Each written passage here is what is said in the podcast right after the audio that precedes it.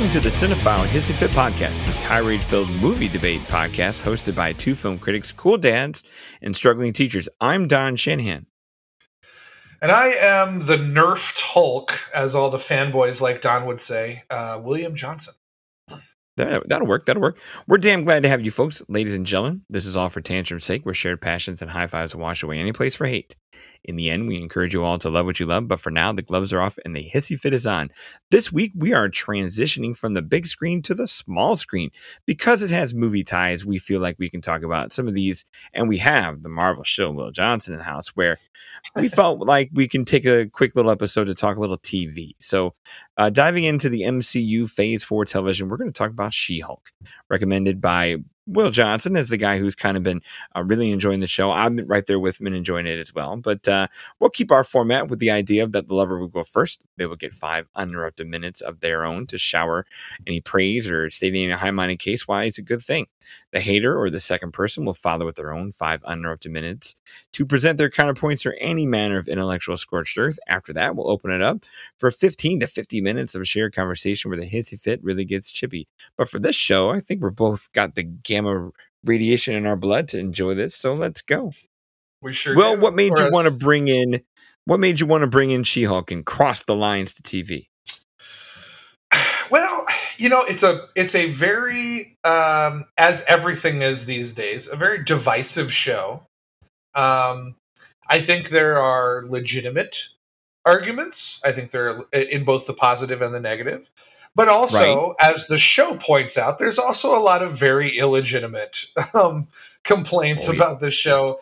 And I, I just love the fact that, I mean, if we're talking about the MCU in general, I think I think a lot of people are saying Phase Four doesn't have a direction, and I think with which I know you didn't watch, but the the drop of the trailer for Ant Man and the Wasp: Quantumania, Mm-hmm. starting to establish Kang as um, Kang is is is the main villain in that movie, and is is going to be featured moving forward. Um, maybe not quite as layered as Thanos was throughout the first couple Avengers movies and Guardians of the Galaxy, but Kang is shaping up. So I, I think we're going to find out. We just need to have patience. I think we do live in a reactionary culture. But one thing that I like about uh, Phase Four, and this is what drives me crazy about all the criticism about the MCU, is you know for the first what 12 13 years everyone's talking about how it's just this big machine and assembly line and no one has any uh, creative say in anything that they're doing, and there's no change in tone, and it's all follows a template and everything like that. And then Marvel gives us Phase Four, which is completely different. I mean, not only is it more creator driven because we've seen stuff from uh, Sam Raimi being Sam Raimi, you know, Taika Waititi for better or worse being Taika Waititi. Um, on the television front, we're we're seeing different like d- different viewpoints of the Marvel universe and and then getting like some of these amazing new things like Shang-Chi and things like that. Um this She-Hulk I think is probably this might be a bold claim, but you know, am I in my 5 minutes or are we just free talking? I feel like, Uh, yeah, I feel like the clock is the clock. So take okay, it as you will. clock, so yeah, yeah, fire so- away, man.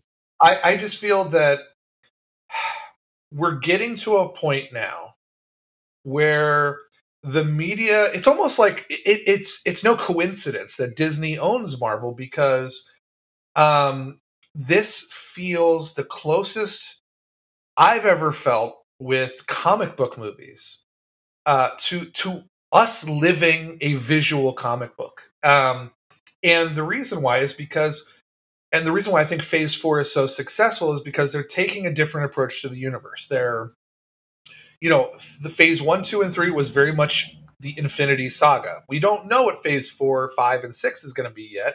We have ideas, but what I really like is that they took um, some of the best elements of the Infinity Saga and we're like, okay, but let's make this just like. And I've been saying this since we reviewed Doctor Strange and and some of the other shows and stuff let's make this a true comic book. And and the reason why I like She-Hulk is because when you go to a comic book store, and I remember when the main series that this is kind of based on. I mean, She Hulk's got a very long history, but I do remember specifically when they started focusing like on the attorney at law part, when they made a comic specifically for I don't know the run, I don't know the artist, so forgive me, but off the top of my head, but I remember sometime I think it was early 2000s or something when and all the comic book geeks out there are going to get mad at me because I don't remember, but there was like a, a very like She-Hulk attorney at law focus where it was comedy based and the, the stakes weren't really that high and nothing was taken too seriously. And so when I was watching She-Hulk, I was kind of like, man, I feel like I'm in the comic book store because yeah, I can still go get my weird comic like I can get my weird horror stuff up here with Doctor Strange. I can go get my you know kung fu stuff over here with Shang-Chi. I can get my strange mystical stuff like Moon Knight over here. I can get my cosmic stuff over here and then I can go get something where I can just sit back, relax, and watch Marvel make fun of itself, and and also just be like a comic book. I mean, we are truly Phase Four to me is the ultimate example of a comic book rack at the comic book store. Not every comic you go to is the same. Not every Marvel comic is the same. You can and you can just buy all kinds of different issues and get different flavors and different tastes. It's just like listening to different types of music and that's why I kind of wanted to bring it up because I think it's just a beautiful representation of what comics are supposed to be. Like people talk about source material, you know, and being faithful to source material. And I know we'll get into this because I know that you don't, you and a lot of other people don't like what's happened to the Hulk. But, you know, I just kind of feel like the spirit of Marvel Comics is is stronger and more alive than ever, even if maybe creatively, I know we have difference of opinions on Thor and um, I'm kind of on the I'm on the fence about like Moon Knight and Miss Marvel. I've kind of had mixed reactions to those, and I'm not saying that everything has to be a knockout punch, but I feel like with She-Hulk, we are we're finally getting like, like I said, that comic book rack feeling uh, in the media in the visual medium now, where it's like, okay, I mean, do I have to watch Moon Knight and She-Hulk to probably understand what's going to be happening in the grander Marvel universe? Probably not, but also if I want something deeply psychological and disturbing, I'll watch Moon Knight. If I want to have a good laugh, I'll watch She-Hulk. So not to mention the fact that there's amazing commentary on fandom, on criticisms of what cinema is, criticisms of development of shows and streaming and all this stuff. It's just to me it's a perfect it's it's at, it's coming at the perfect time in our culture and you and I have talked about this for for a long time about the demise of criticism that we have something that's willing to pay the ultimate price of pissing fans off, making other fans happy, but also, like I said, not taking itself too seriously. To me, this is almost the purest MCU show uh, or product there ever has been in terms of heart and uh, construction and intention and everything else. So I mean, we could, we'll go on a lot, but I think that's it. I wasn't counting my timer. Let's just let's just end my time there. I love it. Nicely done, man. Oh, thanks. No, um, I back you there. Where um, um, lots there to kind of bounce off of. With I'll start kind of here where I think I think we're and I admit I'm that per and I think you I think folks who've been listening to the show know kind of know I'm probably could predict that I'm I'm getting there. Like the for me, as much of a comic book fan as I was as a kid and still am today, um, the for me the comic book fatigue is real. Uh, I I get um eh, they wear it, I I feel the weight. I love it and I handle it and I I see all the things, but I feel the weight. So in being that person and in seeing things where seeing things kind of go where they go, especially this phase four, as you brought up, I admit that um that yeah, this has been a bit of an aimless phase, and I'm okay. I, I I'm trying to be okay with it because of where what they finished in phase three was just so big, and you have to pivot from that with not just aftermath, but but new beginnings and new characters. Where you got to go, you got to go somewhere after that, and and you can't replicate it. So therefore, going somewhere different is a, is a large challenge. and I look, and now that we're kind of getting towards the end of Phase Four, like I I saw that this would be the last Phase Four TV show. That uh, I'm I'm just trying to kind of take that step back that I'm wondering about this whole time, and kind of be like, all right, um, to what end, and and and how how are they getting there, and all that. So, I I, I guess what I'm how I'm trying to rectify it in my head is um because like you like you kind of hinted at like I've had your we've had differences about interpretation and and sometimes comic accuracy and and like even the, the example being the Hulk especially where or and we've had our we've had our differences in Thor. So I guess where where I will relent if in terms of being something solid is the idea of consistency. I think that's the word I'm trying to kind of put my finger on. Is if if if character progression can have consistency based on what they're doing, not so much what a book is doing, I could be okay with that. Um, I could get to a place where, you know what, like this version of the Hulk is has been set up to do this. So, what does that trajectory look like? Is there consistency in it? And for this Hulk, for the most part, it is. Now, do I woulda, coulda, shoulda, wished that it could be something a little different? Of course. Um, but at the same time, the Hulk that we have the affable Mark Ruffalo version of it and the Smart Hulk stuff is like is a trajectory of where they were going, and so it doesn't it doesn't mismatch their version of the character. Now it's going to mismatch the book and a thousand things behind it, but that's not what we're here for, and that's okay.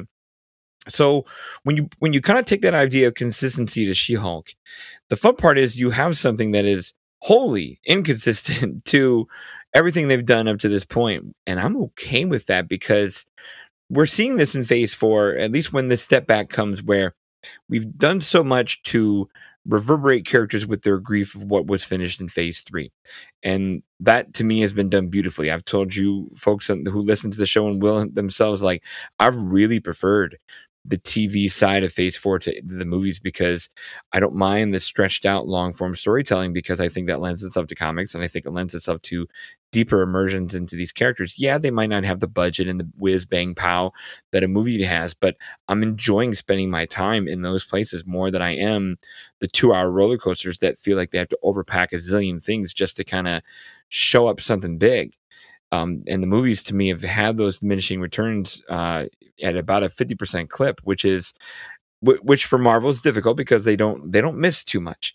Um, but for ha- to have this many misses show up this many times in Phase Four, it's just a challenge and a challenge of that uh, said consistency. So for She-Hulk to come in and do something with new voices and new creators, which has been the TV side's biggest boon to me, is you're bringing in this fresh talent not just in terms of characters and folks on screen, but behind the camera. You have um, fantastic women storytellers here. You have um, ethnic inclusions that you had in Moon Knight and in Ms. Marvel, and it's wonderful that we get some of that.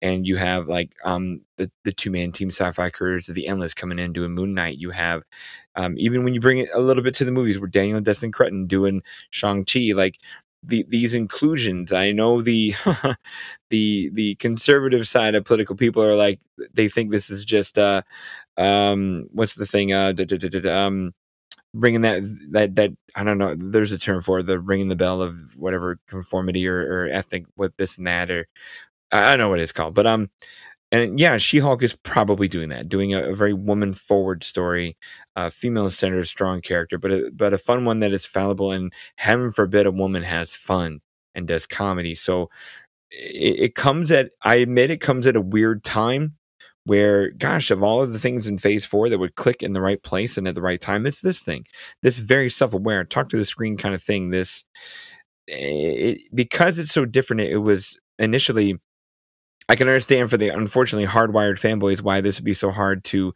accept. But for a person like me who's just been beaten down and feeling the fatigue to have something this fresh come in, this fun, this sexy, this interesting, this affable, this um, approachable, this um, just all the words that come up that just speak to the positivities of things. I, am down for it. Um, go ahead and keep this character going. Go ahead and um, take us where this is going next.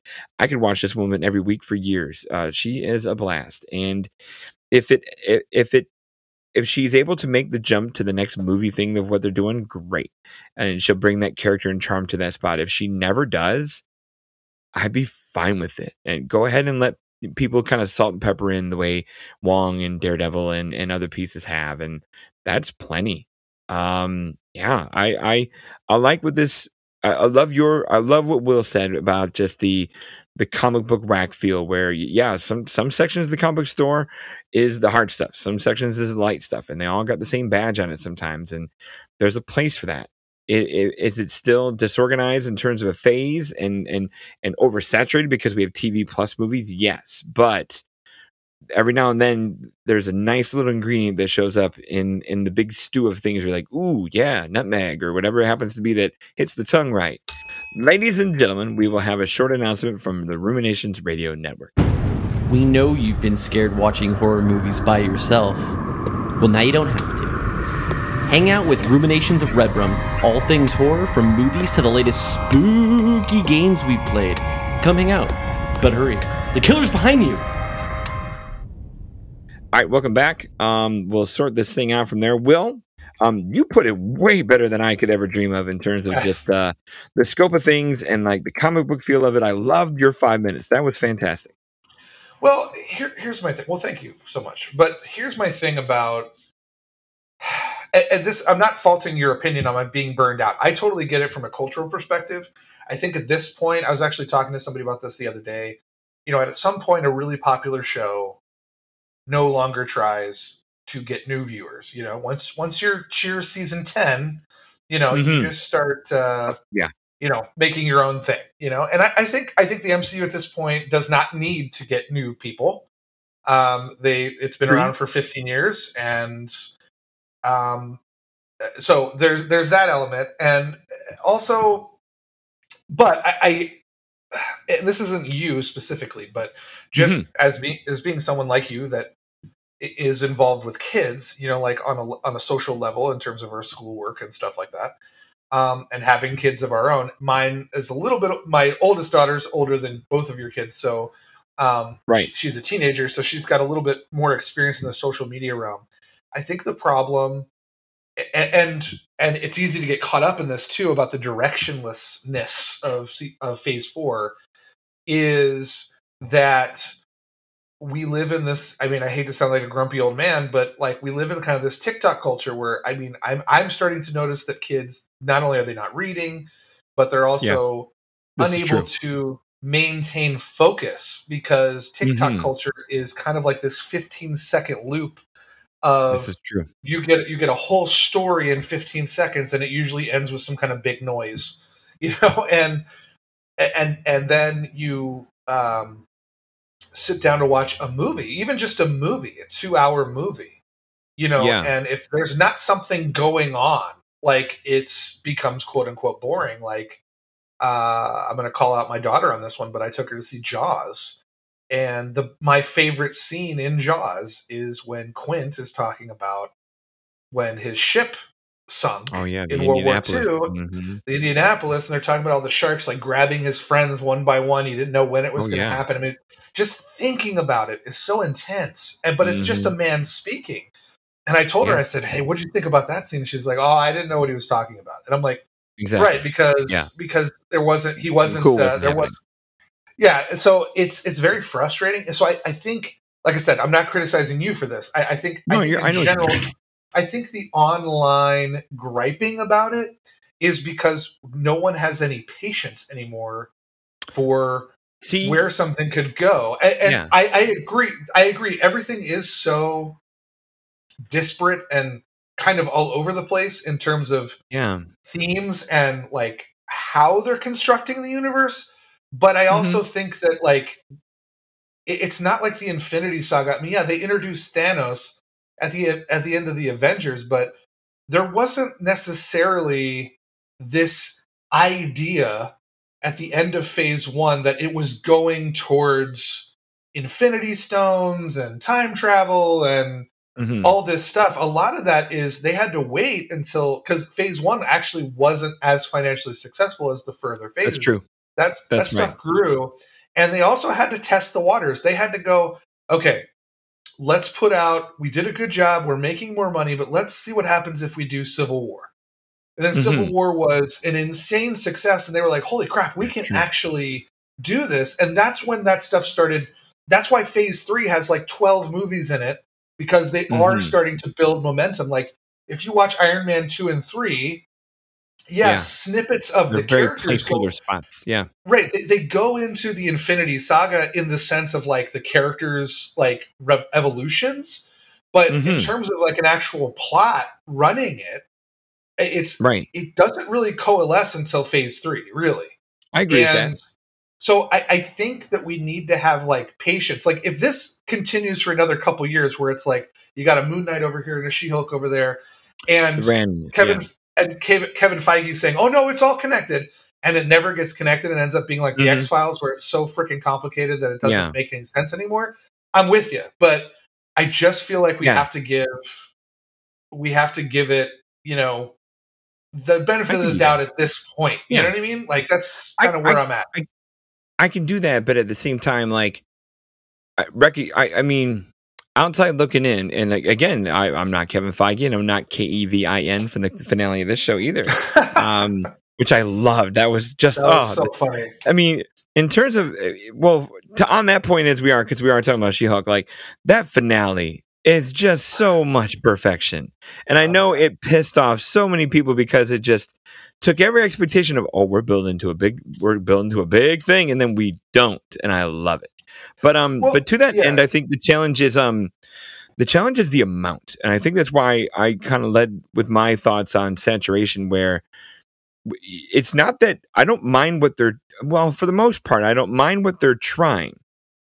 Um, Right, it's the right, right. volume of it. Like if like if it was j- Right. like if Phase Four was just the TV, like I'm going to look at just TV right now. Like Right. um the the the, the the grief aftermath that comes in WandaVision, Falcon and Winter Soldier, um, Hawkeye to a degree, and and then and then if you want to pepper in some hope in some new places with Miss Marvel and She Hulk and whatever the fuck Moon Knight is, um, like all that can have you know like we had that time to sit in this for a bit and then curve ourselves in a in a new direction. By the Right. time you um but by the time you mix in and I'm okay with Shang-Chi, of course. You you and I are both big Shang-Chi fans. Yeah. But uh and then Spider-Man, Spider-Man is a unique thing because I don't like we we were talking off air about like fans forcing things to happen and then getting their way where you know, far from home or is it No Way Home? I'm sorry, No Way Home counts as that ooh, like because it's it's I, I we didn't call it fan service a year ago when we reviewed it, but in hindsight, man, they were really just placating every little hope and dream possible that comes with that, while still, of course, progressing whatever this is. of quality Based on the control, though. But there was Yeah, yeah, yeah. in place oh, there Oh, yeah, to this make wasn't- sure didn't go out of out of control. Like Right. to me, like Ghostbusters Afterlife, where it was just like, Yeah, oh, let's give the fans everything they want to see, and it's and it ends up Yeah. being derivative. You know, like this one yeah, was. it- something it's definitely not that.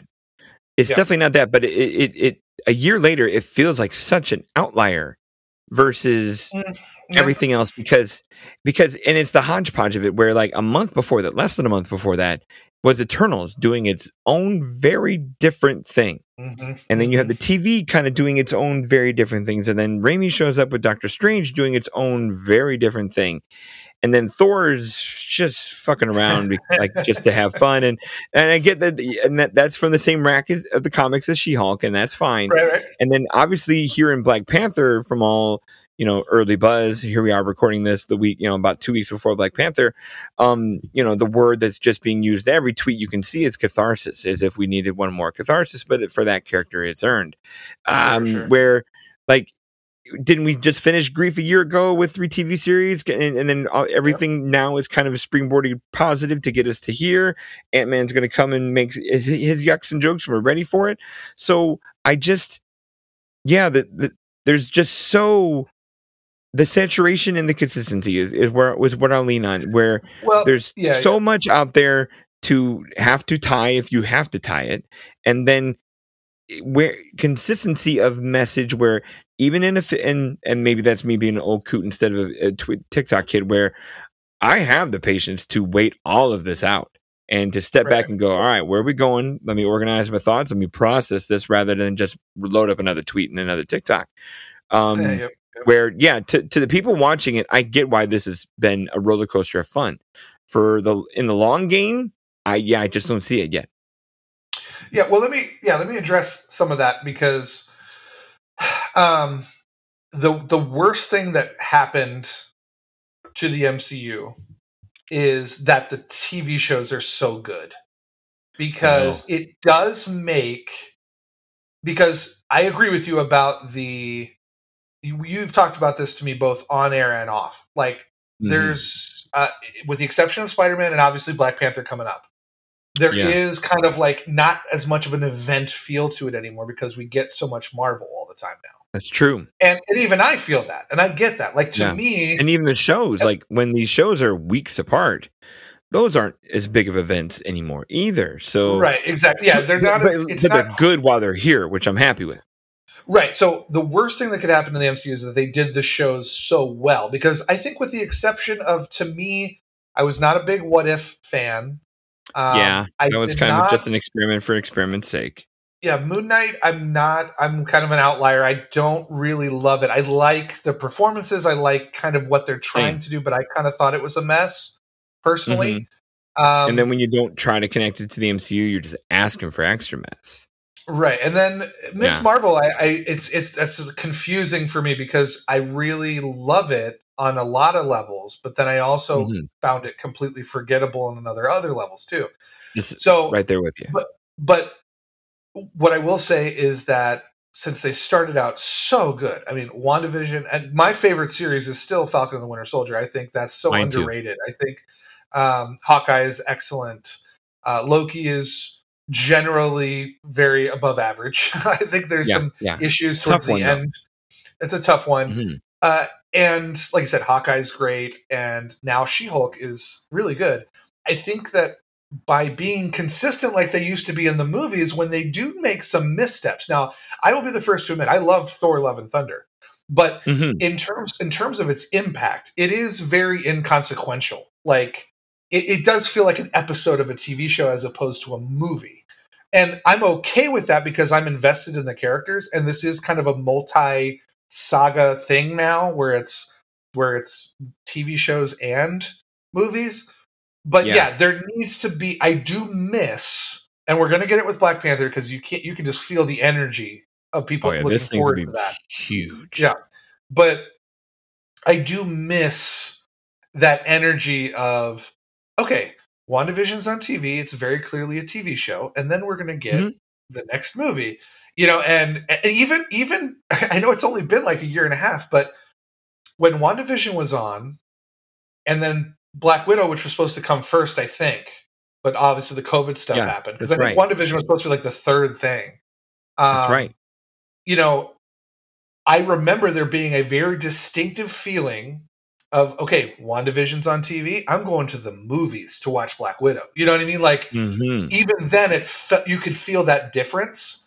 But then, yeah, as soon as we started getting four or five shows a year plus three or four movies, they do kind of run together. And then I do think the movies have suffered. So that's what I, that's why I mean by Yeah. in terms of consequence because it is harder for a movie and we've seen it we see it all the time i mean like another example is the x-files um, i love the x-files Mhm. show I, I actually love both of the x-files movies but it's really hard to encapsulate the universe of the x-files in a two-hour movie compared to the Agreed. 27 weeks a year on TV. So that's that's what I think's hurting it is that they've made some really brilliant TV shows that are allowed to use that extra time Mhm. to to flesh out characters and tone that the movies do look they they do in a sense pale in comparison. Because Yeah. the budgets aren't too far off. Like WandaVision I think costs like No. 180 million. Like, you know, Mhm. it's it's but you can tell the difference between like some of the stuff going on in Doctor Strange versus maybe a Hawkeye show. But Yeah. there is in terms of the content, I totally agree with you that the movies are suffering a little bit because of how well they're doing the TV. So if they can find a way that. to balance that and uh, you know Ooh, good word. that's that's the problem is when you go when they do the Comic Con stuff, and I promise everyone we'll talk about She Hulk in a minute, but when um, right.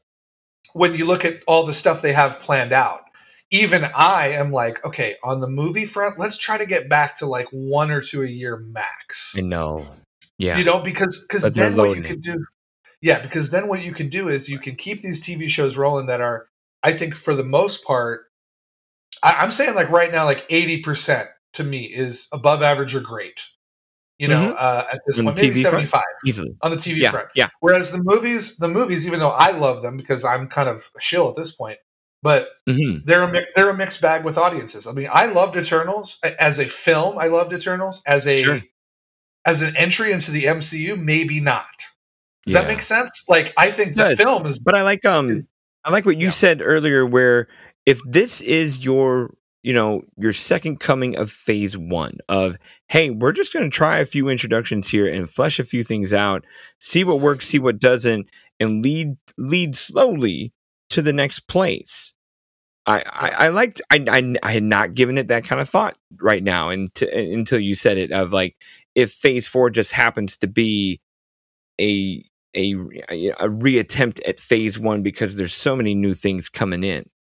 But um, but at the Well, same another- time, Yeah. it, it's difficult because like there's so many. You know, phase one we phase one was an event. It was one two movies a year, and we we were there for it, and we got to absorb that. Here, Mhm. you know, two weeks after Miss Marvel's done, She Hulk starts. Two weeks after Moon Knight's done, Miss Marvel starts, and eh, it's all so new. Yeah, and there's a lot Well- to eh. grab onto and it's just but i get why it's there. I mean supply and demand market you know the market saturation is real because people keep coming people keep wanting it and it's not going away and that's fine. Make your money. Right. and the Well, disney plus say- numbers have shown where subscriber wise they're doing great and it's working. Yeah. Well, I will say this: it is the other thing was it was pretty. The one thing that Phase One did very well at, maybe not in terms of like setting up an entire Infinity Saga, but like Right. you kind of knew who the Avengers were during that phase. You were like, oh, so Iron Man's introducing Thor, and now we have a Captain America reference, and now we have Hawkeye showing up in a cameo, and Black Widow's introduced, and Shield is in like they did do a great job of being like, okay, these are the Avengers. Like right now, I will give you that. Well, Phase Four, I have no idea who the leaders are. Who- Um, well is that a, you know, that like- a is that a problem of we're out of a-listers we're down in the d and c list where i mean i'm not saying they're out of characters but you've closed some arcs on what were Well- the biggest hitters you had uh, so outside of spider-man and doctor strange obviously I, to me shang-chi's built to built in terms of power to be a fucking Right. stud but after Right. that she-hulk's just a lawyer who just happens to be a hulk Ms. Marvel's cute and all. Let's see what she can do whenever the the Captain Marvel two movie comes out. yeah, But let's see what everything else, and then the Eternals are all set in history. So who knows where they are now? Um, Well, and then I mean, they you do have seem to be hands off and on the side. You do have Kate Bishop, who's like the new Hawkeye, and I think But it, but at the same time, power- she's Yeah. it, she'll be powerful. But uh, remember, Right, you're gonna laugh at me. Remember, it's Hawkeye. It's the chick with the arrows. It- like that's not power. oh, I know, He's I cute. know, I know. He's a sidekick at best. But well, I get that she's another her thing. That's another thing why I liked Falcon and the Winter Soldier so much is Mm-hmm. because it showed you that you could have a hero worthy of the shield that doesn't have the superpowers because that's Right. because I'll grant Sam that. Wilson doesn't have that. So Yeah. I, I do think we're going to have a group of people that are yeah. I mean, when, when you really It's think about it, it's gonna be eclectic for sure. well, when you think about it, yeah, I mean, you have the Hulk and Hemsworth is Thor, who's just an amazing personality, who was not an A list at all. He was an unknown. He was Mhm. made an A lister because of this. But yeah, Oh, you've yeah. got like the powerhouse of Scarlett Johansson and and um, and Robert Downey Jr. and Mark Ruffalo and you know all these people. I get it. Like, yeah, it, that's that in itself is almost a special effect. So Mhm. what they're going to be doing with this new phase, I think, whenever we find out who the real next Avengers are or whatever, is it's, Yeah. it's going to play on that because you're going to have Sam Wilson, no powers, uh, Kate Bishop, no powers. You're going to have. Miss Marvel, who's 16 years old. You're going to have Yeah. You know, Shang-Chi, kind of who's out Shang- there in Shang- for the people who can't handle that. Yeah. Right. There's just all kinds of mixture of stuff. But let's we we got that part out of the way. Let's talk Yeah, about yeah. She-Hulk. She-Hulk. Sounds like sounds like phase four assessment will be in the show notes and episode description at this point. But yeah, yeah, yeah, but so I, I mean, it's important to She-Hulk to mention this stuff though, because I agree. Keeps you know the there, there there are a lot of people out there. There's kind of two sections of people out there, okay, um, that are annoying. And uh, well, maybe not annoying. The first one maybe is not annoying because you have valid arguments, but there's many people out there that don't, and they're just like, "This isn't going anywhere. This is boring," and they're not taking it seriously. Um, people Yeah, have this weird. People have this weird thing where it's like everything in comics has to be sacred, and that kind of drives me Oh nuts because because if you do that, then you're gonna get DC. Like in terms of the You- Snyder yes, stuff, where everything is And so I I grim. quote unquote iconic and grim Yep. and you know because a lot of No.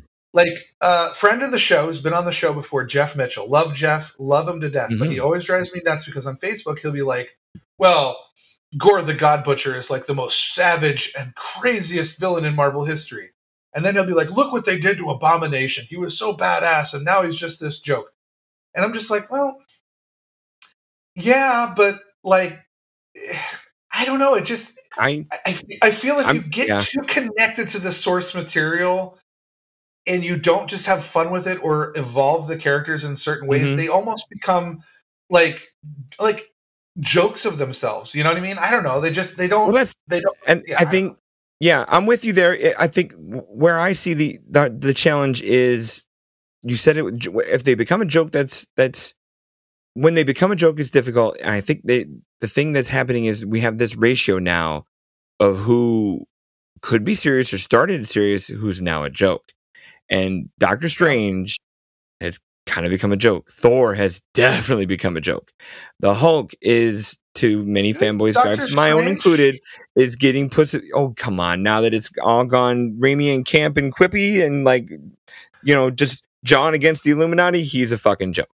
Um, yeah, he's powerful and now he has a third eye, which makes him look even more like a joke to people who already think it's all a joke. But Hmm. to me, on the scoreboard, you have Yeah. well, now you got it. So, um, Yeah. to me, you have Doctor Strange reduced from where he was, in my opinion. Thor Uh-huh. greatly reduced. We've had that discussion. We had that podcast. Um, Spider Man is now kind of off the table now that he's been forgotten in the world. How convenient is that? Which I don't want to say makes him a joke, but he's still a kid, and he, go ahead and stay a kid. He's allowed to be a joke. Um, and then you have um, who am I going with here? Like, um, Hawkeye and Kate Bishop is kind of their their dynamic now. Hawkeye has the gravitas to fill his show a year ago, but Kate Bishop's just a teenage bit of a joke. Miss Marvel is light as a feather. She Hulk is her own joke, which I think is a- apropos for what she's going to be. Yeah.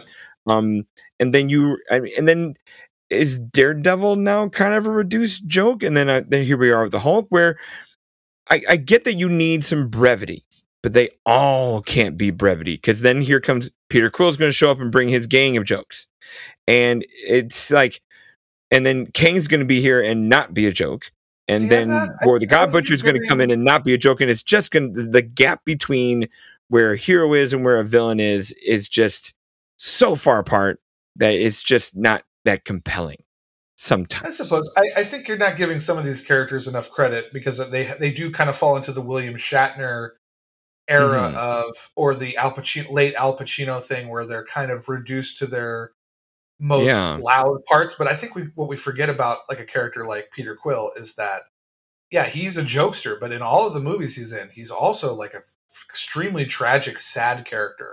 Oh, sure, And I- but I th- and, But and Miss joke Marvel, forward. I you know, I, I know you said Miss Marvel is kind of lightweight, but I actually think Yeah. she's one of the most impressive adaptations of. oh no, yeah, as an in a long adaptation, and but yeah, Well, no, no, no, as an adaptation of the family relatable and dynamics and the history. Oh, totally, totally, no, but in terms of your roster of heavy hitters versus jokesters, eh, or just where will the stakes come from? Where will the drama come from? And other Yeah, than true. internal cute angsty drama, I have Spider Man already. I don't need another teenage kid from New York. You know, um, Captain Gotcha. America's gone. There, there just went my balls and my my courage, and my fortitude. Who's who's that replacement? Sorry. Is it Sean Sorry, what's that? Because You know, because there is a Captain America and his name. I we'll see where s- and Sam and Sam's got some time to show up and mature, and I, I can't have that guy. I don't want to say I can't because then I turn into a fanboy here, but like if if he's just ball busting Sam, you know, with Bucky all day long.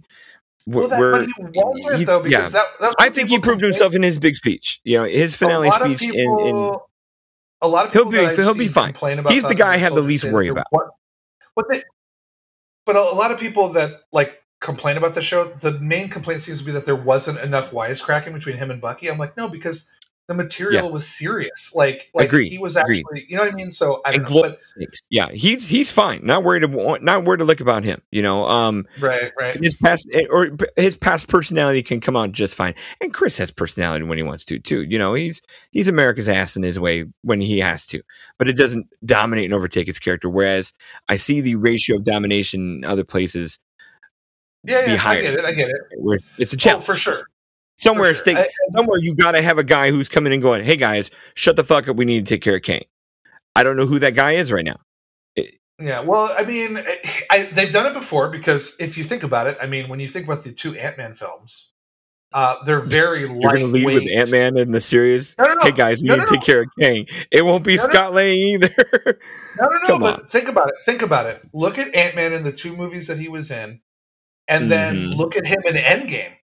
Like he had jokes and stuff, but he was an integral Yeah. part oh of no, his making br- that yeah, happen. science. So, I, if if he, I tell you what, if he, because we have not seen him yet post end games, which is going to be great when Quantumania gets here. If if he's able to take his his blueprint of victory that sealed the deal for the Avengers, if he can ride that to some higher Yeah. successes, not just plaques of Baskin Robbins and trailers and stuff, that that yeah, let, let's see that. Um, well, no, I just I'm talking about from a I would love to see him step up.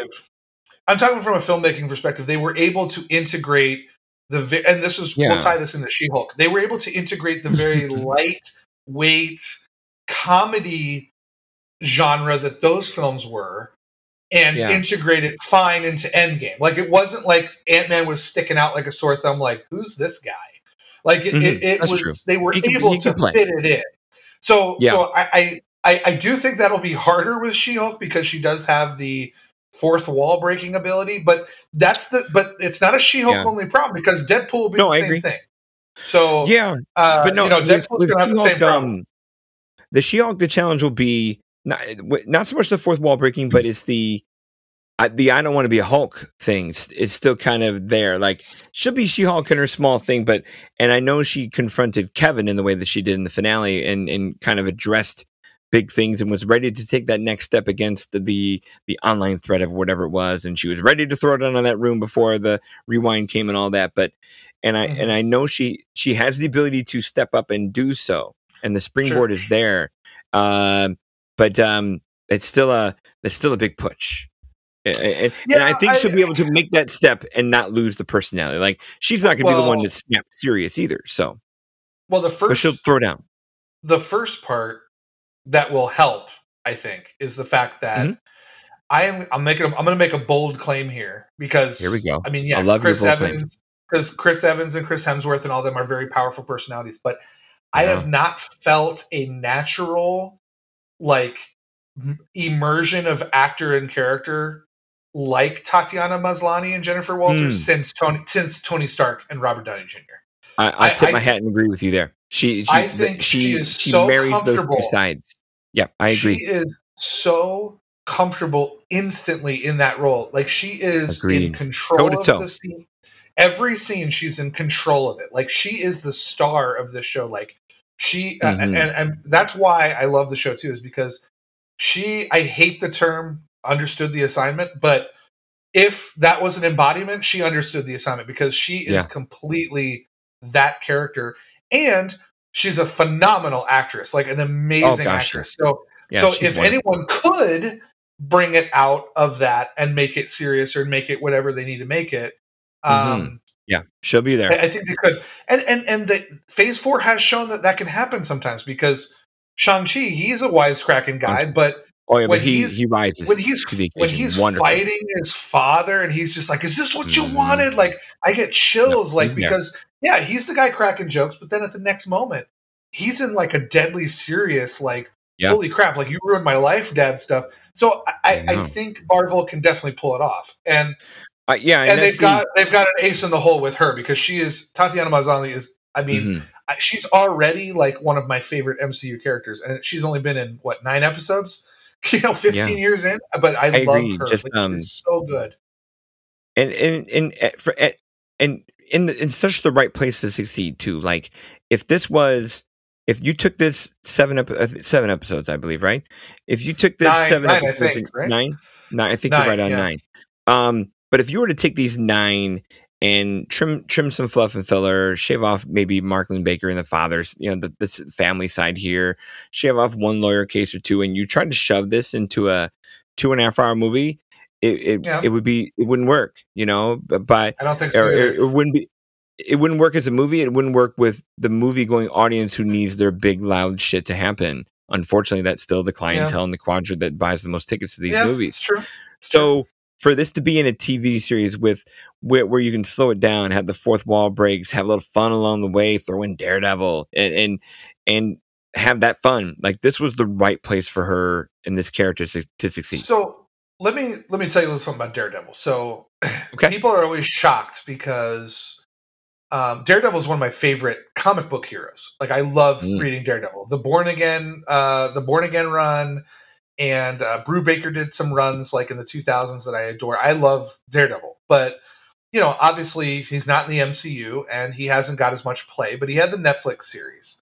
Here's here's the thing about Daredevil is I understand he's kind of he's one of like Marvel's Batman in terms of like his moroseness and his seriousness and stuff like that. Yeah. Um, but uh, here's the thing: um, expectations, like like our friend Jeff with God, uh, Gorr the God Butcher and Abomination and stuff. People are so like stuck on the Netflix version, which I never watched. That's why people are shocked because I I just couldn't do it. It was too. I don't mind grim stuff, but like I when I go to superhero stuff, I want to have fun, and I just Mhm. I couldn't have fun with it because it was just so brutal and so dour, and Yeah. um, and and frankly, people are kind of going off against Daredevil because he's just kind of this quippy, fun-loving dude that's like scoring with the She-Hulk, you know, and it's like. I liked it because for the first time since I was reading Daredevil comics as a kid, I was like, I like Daredevil. Like, I'm Mhm. enjoying Daredevil. Like I have no Right. problem with that. And it's the same thing goes for Abomination. I I don't I get I get it, but we've gone so far from the Louis Leterrier Incredible Hulk, and that's because. It, it- to me to me it's like that was like season one of a, of a show. You know, sometimes when you watch a really famous show, you'll go back and watch the first season, and you'll see things that they tried, and they were like, "Well, that didn't work, so we'll try something else." Hence, Mark Ruffalo instead of Edward Norton, and hence a Mhm. different theme to the Hulk story. But yeah, I, I just don't. I mean, I think to me, it, it fits in with this universe. If you had this frightening, scary, you know, abomination mixed in with um, here. Here's an example I'll give you. Okay, so uh, one of my favorite directors, Jonathan Frakes, played Commander William Riker on Star Trek: The Next Yep. Generation. Um, he was forever put into movie jail because he made this movie called uh, Thunderbirds. Oh yeah, Um, we've talked about Thunderbirds on our yeah. Bill Paxton cut. Yes, sir. But but here's the thing about Thunderbirds is the tone was fine. Everything was kiddie and play and fun, and there was no stakes. But Ben Kingsley was the bad guy, and Ben Kingsley didn't get the memo that this Mm. is a kids movie, and he played that villain so sinister and frightening that it, it completely throws off the tone of what they were trying to do with the Thunderbirds. So yeah, I can You're understand if maybe some, went hard, we'd have that situation. yeah because place. because Yeah. right now Yeah. this is a She-Hulk show, so Daredevil can't be this angsty, you know, smashing people's faces into the concrete like hardcore, and you can't have Abomination ripping people in half, and you know, Right. like it's it's all about once again, it's about comics. It's about where you're putting your how what tone you're picking, and Mhm. I think I think this show is so tone perfect that I don't sit there and think like, oh well, wow, man, what about um God, what about Abomination? What what could we have had? I'm like, I kind of like the Abomination we got. Use Tim Roth's ability to be, you know, Tim Roth's one of those actors that can be completely menacing and frightening. He's like a Joe Pesci, where he can be Mhm. completely menacing and frightening, and then the next he can be completely charming and harmless. And I, Yeah. I like, I, I, like he's using a, the he's a John for that. Malkovich for me. You know, Yeah, same Yeah. way where John could be something plucky and funny. And I mean, I in the She-Hulk show, I I felt like they they le- they leaned on Tim to do that because he can, uh, and Yep. I, I didn't mind the initial trial part to Mhm. kind of like pushing Abomination through and whatnot. Once we got to the therapy camp thing, then I was like, okay, now we're. I'm not. I was fine with it because of what it opened up with Tim and what it opened up with with uh, Jennifer's character uh, and all that. But uh, but I'm like, does that have to be Tim too? Like uh, then in Gotcha. a, in a short nine episode thing that was I don't want to say oversaturation of Tim, but you can Mhm. lean on somebody else there. I'm not, I'm not saying that had to be Agatha Harkness, but bring in one more kind of cool therapy character that just Mhm. another foil, another person, another just. I didn't know if they had to be Tim and had to be Abomination, but I get you. I get you. Ah. but I don't. I don't mind those kind of things. remind it. If you I'm read- fine, but I'm like, eh, Yeah, it's a head scratcher. Simple as that. If you read comics, I mean, every every character goes. He's gone there. Yeah. Crazy, you know, transformation that they don't look anything Oh, like sure. they used to look. You know, but Yeah. That, that part I'm not. that part I don't give a shit about, like how different he is or looks from Louis Yeah, I Ladiator now. Like that, I don't care either. Uh, Yeah, same thing with the Daredevil part, where like you know Daredevil entering this place, doing the lawyer thing, it works. He just did the affable cameo in No Way Home. Go work with that, you know, and that's Yeah. that's enough. Yeah, I Oh yeah, and, also um, Marvel, and like you said, Marvel, especially through Disney, has picked its place of tone. No one, uh, it's very rare that anyone is, as you said, overdoing the assignment Kingsley style. Like even Bale, you know, try as he may in Love and Thunder, still fell in making his little dumb quippy kid kid cage jokes and whatnot. So yeah, like everything they they rein their people in. Uh, no matter how talented and, and outwardly outwardly different they, they could be, where everything's in the right vein. It's gonna be because there's no Yeah, other way they'll let it happen.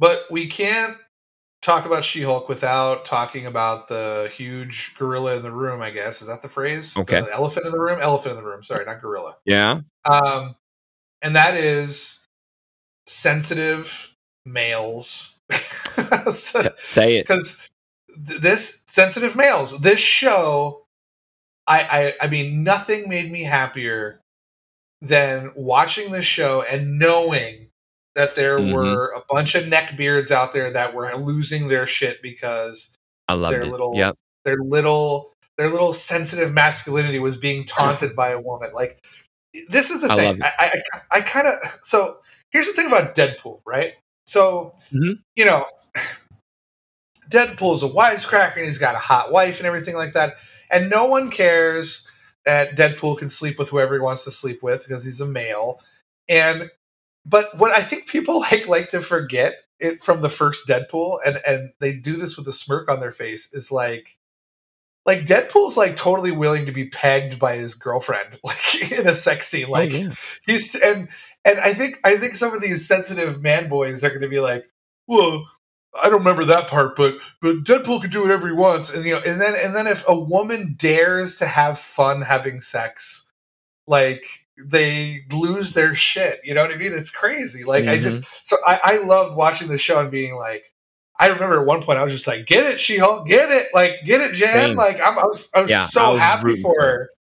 Yeah, like we- the uh, the wedding the wedding guy she hooked up with, which of course became a nefarious spy. But I yeah, Yeah. I was rooting for her to get laid every chance she can get. Go the fuck on, have a good time, and and yeah, I don't I don't give a shit about the twerking thing. I don't give a shit about the fourth wall stuff. Like, but you're right. Like the white fragility crowd showed their asses watching this show, and Yeah. That I'm very glad they get exposed and laughed at by people like Well, us and everybody else who enjoys this show. So My my favorite part is Marvel was smart enough to know that this was going to happen. So I think it's episode That's two amazing. or three. I think it's episode two or three. But She Hulk is reading like a bunch of comments, uh, Mhm. like on YouTube or something from people that are like criticizing her, and like Marvel just picked those for real off YouTube and put them in there, like oh yeah, like a last minute edit. So like they knew they wrote that into the show knowing they were going to get those comments.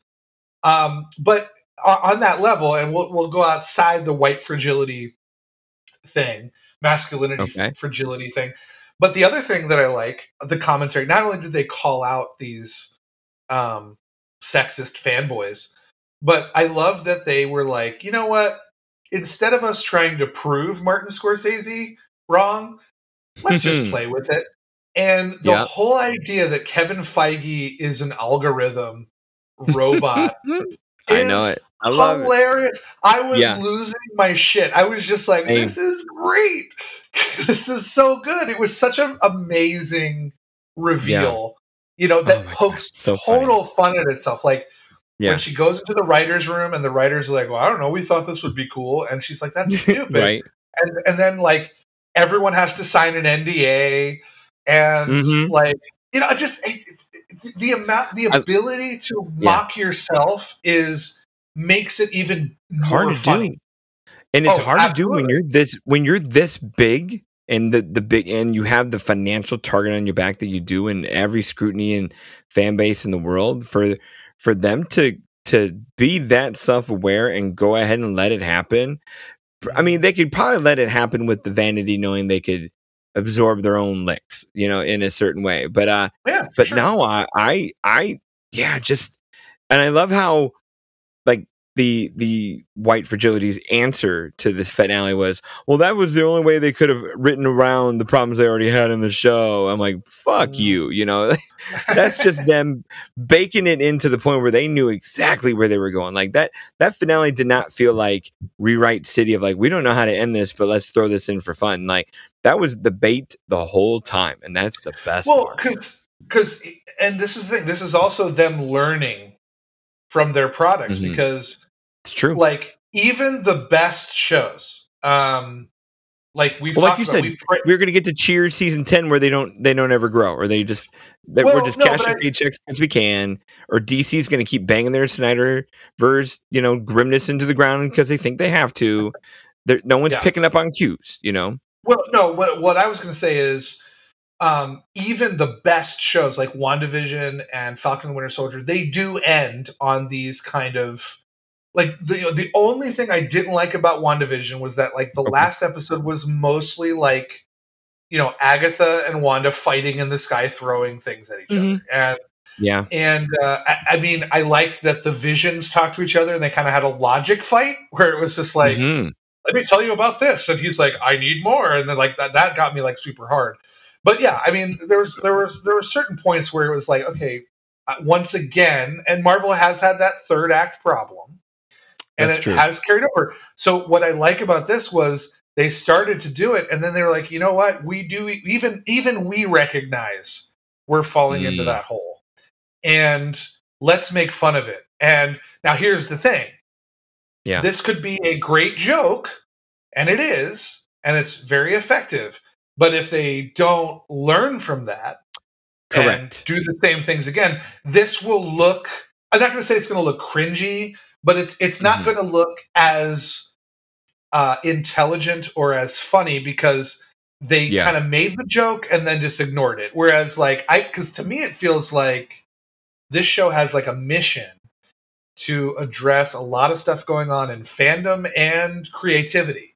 by saying like hey we can be a franchise but also be creative we can have fans that aren't toxic and we can also be someone that recognizes our own flaws and fixes them i.e the big beam of light in the sky and the third act fight and Mhm. you know stuff like that so yeah. it it will de- it, it will depend on i think marvel in, in terms of the first one i think marvel's done an incredible job of not bowing down to um, any like fan pressure unlike warner brothers and dc because Right. um, marvel puts its money where its mouth is usually anytime somebody makes a complaint about the industry and uses marvel as an excuse for it which I Mhm. think 90 percent of the time is unfair to Marvel because it's not their fault. They're just giving us a Nope. product. But when people say there's not enough women directors, what do they do? Like in this phase four, I think there's been more. Yeah. I think there's been more female directors in the MCU alone than there probably has Right. been in terms of mainstream Hollywood releases. They put their money where their mouth is. They they show diversity where Mhm. and and to me it's never We get forced oh, diversity. Yeah, Like, but you got those virtue signaling people who are like, look at them just throw people in for the sake of throwing people in. Now we got a Muslim. Now we got an Asian. Now we got a no, this. exactly. But like the, the the great thing about it is comics was doing this a long Exactly. time ago. Like they weren't making this stuff up. We had Miss Marvel. We had Shang Yeah, Chi. We just Yeah, the because spotlight. that's the thing is a lot of these ignorant people are they're living Mhm. up to their name of ignorant because they're like, wait, now they're going to make a female Hulk. It's like, yeah, they did that a long time ago, buddy. Like, Exactly. so it's not like they were like, wait, we need to be woke, guys. What if it's a She-Hulk? You know, like Yeah. this. This is all existing stuff that Marvel's putting its money where its mouth is and saying, you want women directors, you got it. You want you want more diverse cast, you got it. Like, you know, I Mhm. mean, I think they're answering the bell. Same way. Yeah, Mhm. there's so I think I think they will. They they have already answered the criticisms about creative control of their directors and producers for better or worse. You I know, agree. Uh, with stuff.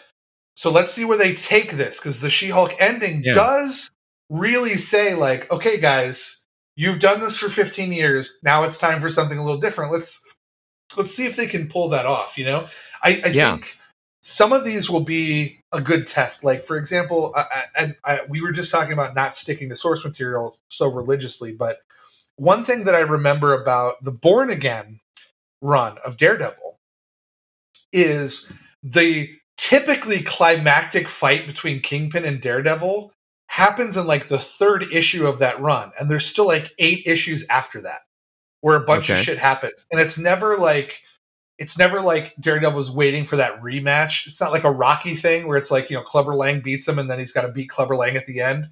Like Mhm. the typical ending to that kind of storyline is in the middle and then they have like a completely different ending so i'm anxious to see if they they do kind of switch it up and i think I, I guess my, my bold prediction is that She-Hulk is more a sign of things to come. Now, obviously, not like they're not going to have sitcoms or like it's not going to be Sure. like Ally McBeal every week. But You're talking I think in at, attitudinal. yeah i think i think that they like just like everything else like with the the directors and the casting and the creator content i think they'll they'll answer the bell to this too and be like okay we Mm. hear you we hear you in the constructive way that yeah these movies are Yeah. kind of ending the same way let's let's finish let's let's do something different and i really think that they will and i mentioned the born again because daredevil is going to get his series Right. um the, the born again series and um It's gonna be fun. and my and my phone just said thought I said Siri. Um, but uh, but yeah, I, I think that this is a good. I think for let's just put it this way. I guess we could I could summarize it like this: If you've been on the journey and you're starting to have your doubts about where it's going or that it is repeating itself or whatever, give this show a shot. Not only does it give fresh, like a fresh blood to the content as it exists right now, but I think it will push that forward as well uh, in the future. Personally, Yeah, I think the thing for me is, I I I'm I'm okay, as usual. I'm okay with new things in the new directions, and I and I and I can see what Marvel's doing to to present the new things you're talking about. I think the um, my my my my remaining problem is the amount, like because Mhm. there's Yeah, this sure. many new characters. There's there's there's the set, and it's part of the saturation, but now it's also the storytelling volume too, because with this many new characters coming into play and getting their time to flesh a few things out, and you still have your um your your grief uh, grief aftermath uh, core characters still kind of doing their thing. Mhm. The the the I don't want to say the fly in the ointment, but the the the the overpowerful ingredient in the stew is still, and I'm gonna I know I would get shit for saying this, but um, it's still that multiverse thing. You know, like you're you're oh yeah, that's you. still the that's still the big wide open door where if if the multiverse wasn't here like if you just told a straight spider-man story you you Mhm. sorted loki out when you sorted loki out and maybe that was the close of it all and what if didn't turn into what it did and then you didn't have to sideshow some of that in doctor strange. Like if you just told a few straight stories i don't not straight in terms of like lame and conventional but like if all we did was this this this grief aftermath and this swing upwards into new ideas and new people and new inclusions and infusions this could feel at this point clearer or more organized than the wide open door that is the multiverse where yeah like i because I, I i yeah i buy i buy those fans who are like there's so many dangling things right now because they've made so many Yeah. things like every Yeah, like the unanswered stuff in eternals you have delays in blade like a l- i- if, if he's the voice of the end of eternals like we're it's just getting yeah th- it, there's so much out there that the distance between the knots you have to tie to put things together is a stretch and and maybe it is a stretch for the TikTok generation too so I don't know but um as it is She-Hulk man what a what a great way to spend nine I, I was going to say to, to to agree with you uh, about that. Uh, another um, thing that comes to my mind that's like the Mhm. multiverse is the mirror universe in Star Trek. Whereas, Oh, sure. like like every now and then, it, they, it didn't really exist in Next Generation, but they they really took that concept from the original series and played it up in Deep Space Nine to the point where they had one or two mirror universe episodes every season to the point where Yeah. like because it's a mirror universe like there was ongoing storylines in that universe that were playing out whenever you come to visit you know what i mean? Like and I don't mind a and- pit stop or two to, to let no you that's know what i'm saying. hey this that's i'm out agreeing there. with you this is where i'm agreeing with you because yeah if you have 178 episodes and 10 of them are mirror universe i'm okay with that but yeah Mhm. i agree with you like if you're gonna make it kind of the the whole essence of Yeah. your thing we don't know if they're gonna Enough do that i mean but it seems like it because kang is Yeah. starting to become more and more of a thing yeah you know, and Kang comes from the multiverse essentially right so- that that could be Yeah. that could be an issue I, that i agree with you but i also agree with you that she-hulk is awesome and everyone should watch it Mhm. close this up man um well yeah i i just um i i think every now and then when i also even the marvel shill you know gets something that hits me not in the right place like a moon knight or something and i think okay well Mhm. maybe this is that moment where things are going to fall off a little bit you know um i get something like she-hulk that just reinvigorates me back into the mcu you know and plus we've just got uh black panther coming up and uh, you can just feel it in the air that this is like an important like it feels important it Yeah. feels big you know uh, people are already i had made this prediction to you in the car when we were in chicago whenever that was when, when we were in Chicago, Mhm. Ju- july or yeah something July yeah I, I told you that Never mind, August. I August. I told you that thing. I said it will be nominated for Best Picture. You know, because and and Oscar prog, prognosticators are already predicting it's like the tenth one in. You know, of the of the ten Okay. available. I mean, who knows? The movie could end up being terrible. Who knows? But I'm just saying, like, I think you can feel it in the air that this is this is that event that Marvel hasn't been since Spider Man and since Endgame. So I think they're on a good they're on a good run right now. You know, it's they're on a Mhm. they're on a good run right now, and She Hulk is definitely one of their best efforts, in my opinion.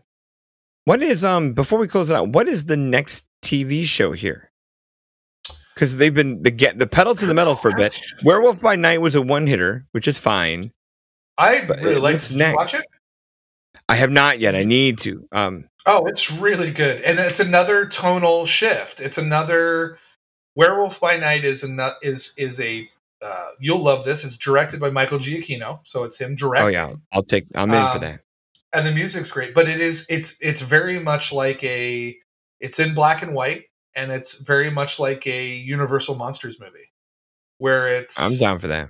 less like less mythos heavy and more creepy and weird and it just visually looks stunning and uh uh, yeah so i'm glad you brought that up too because i had she-hulk and werewolf by night and now black panther it's like like i said they're back on kind of reminds me of those old like tom brady patriots teams you know maybe like maybe they'd be like two and two at one point in the season but you knew kind of towards the end they're going to be 13 and 3 Mhm. and they're they're going to go to the Super Bowl. Like this one, it just it it feels like they're building that momentum back that I think was waning like, a little bit in the middle of the season, so to speak. You know, where Yeah. was like uh, Eternals. I don't know where they're going with this, and uh, Moon Knight. Eh, I know, think you're right because the the next four, like you said, Black Panther feels important. Ant Man and the Wasp, Kang feels important. Guardians of the Yeah. Galaxy, returning James Gunn, you know it's gonna be awesome and huge.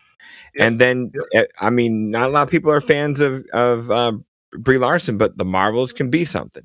And then a year after that, it's Captain America: New World Order, and now we're now the big boy That's- comes from t- graduates from TV to movies. So That's what's so Yeah. weird about the criticism. It's usually the 20% that are the loudest over crowd the 80% because people forget Captain Marvel is made like 1.5 billion. Like people like that I- movie. like I don't I love Captain you know what I mean? Marvel. yeah, I I, I don't love it. It's it's it's it's one of the ones I consider good. I, I don't. I Mhm. think it's got some. I I think it has some. Um, what do you call it? Uh, structure You problems. Ah, I think. I think. fair. I think it's structurally kind of all over the place. I don't think it's a well Yeah, this edited Time movie. travel thing. Yeah, I- yeah, yeah. I- like there's no like natural flow to it. Like I, I kind of feel like I'm kind of going all over the place. 'cause I'm not sure where they're going and how things are going. But uh, regardless, people like it, so they need to stop. Mhm. Like that's what I'm saying. People need to say like they have their opinions, but the people who have those opinions about Brie Larson are like the small minority. Um, you know what I mean? But to, to answer Yeah. your question, we've got we've got Black Panther, which is November 11th. Um, this may be a nice little lark, but the Guardians of the Galaxy holiday special that'll be another like Werewolf by Night one lark. off. Yeah, yeah. Uh, and I think it looks fun because they actually got Kevin Bacon in the thing. I don't know if you you probably haven't seen. The I did trailer, see hear but- about that. No, I haven't yeah, seen but bas- but basically, Drax and uh, Mantis are like, let's give Peter the greatest the greatest Christmas gift ever. Let's get Kevin Bacon, and they kidnap Kevin Bacon. So it's just it's a lark. Um, let's see. I'm trying to think what's coming up. Ant Man and the Wasp is February, so that's a movie. Mm-hmm. Uh, I know that there was I'm not seeing. I'm not seeing any TV series on their long term timeline. Like Secret not like Invasion, Loki. Loki two doesn't have a a date. Secret Invasion doesn't have a date. Secret Invasion is spring Armor Wars. 2023. Oh, Armor Wars has been in development forever. Uh, let's see. What if Yeah. season two? They're talking about 2023. Oh, boy. Um, but the, yeah, there are no there are no dates set in stone.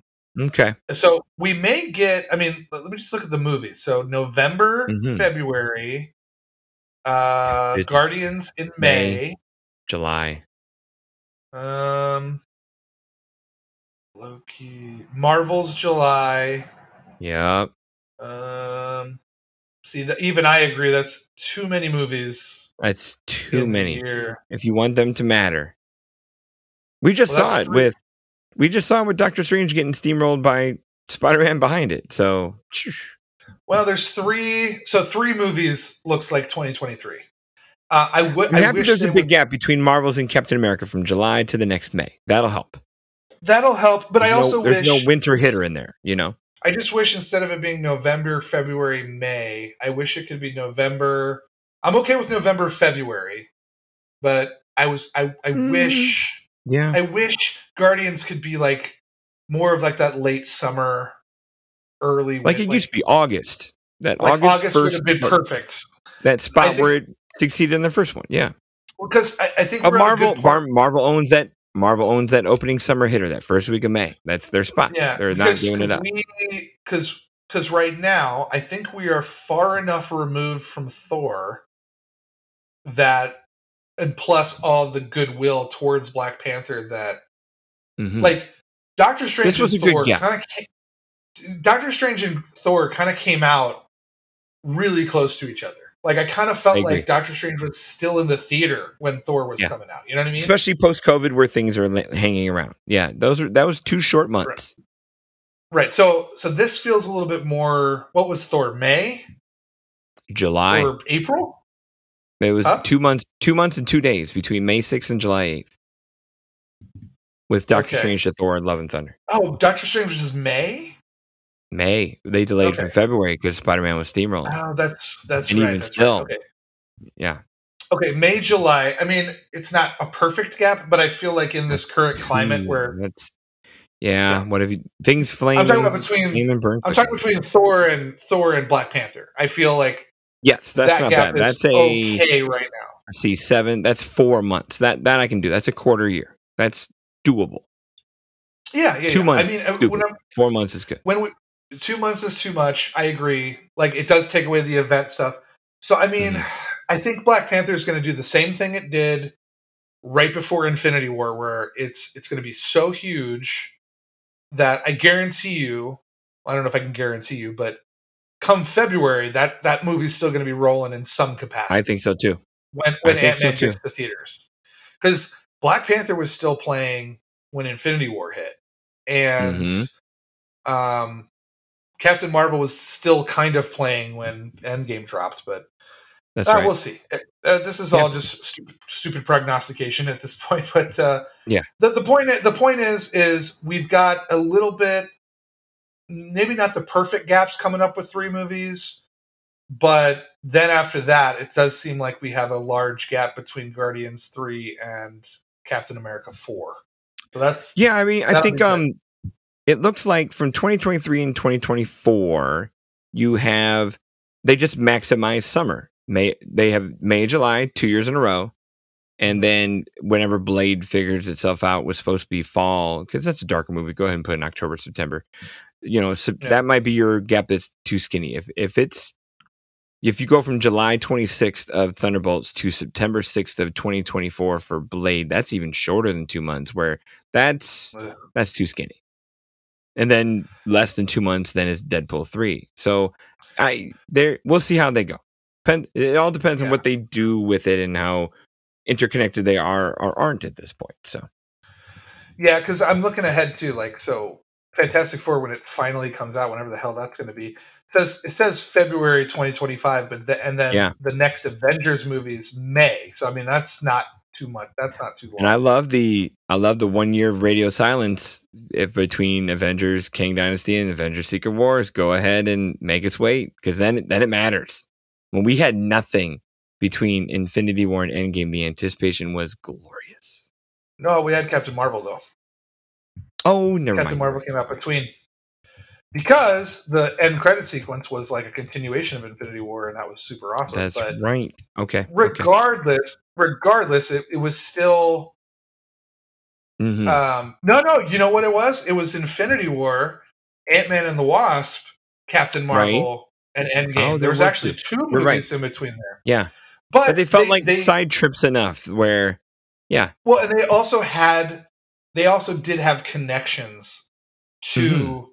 like at the end of Infinity War when Nick Fury has the beeper. Like we now know Yeah. what the beeper means from that movie, and then we now know why Ant Man wasn't in Infinity War because you find out the Mhm. end of Ant Man and the Wasp that he was sucked into the quantum realm, and there there felt like there was enough connective tissues for you to hmm you know hold on to without it like upending that because they were technically pre both of them were technically prequels I agree. which I, I find kind of a bizarre way to do things because you got Was. Infinity War, then you got two movies that are like pseudo prequels because they take place like weeks or days before Infinity War.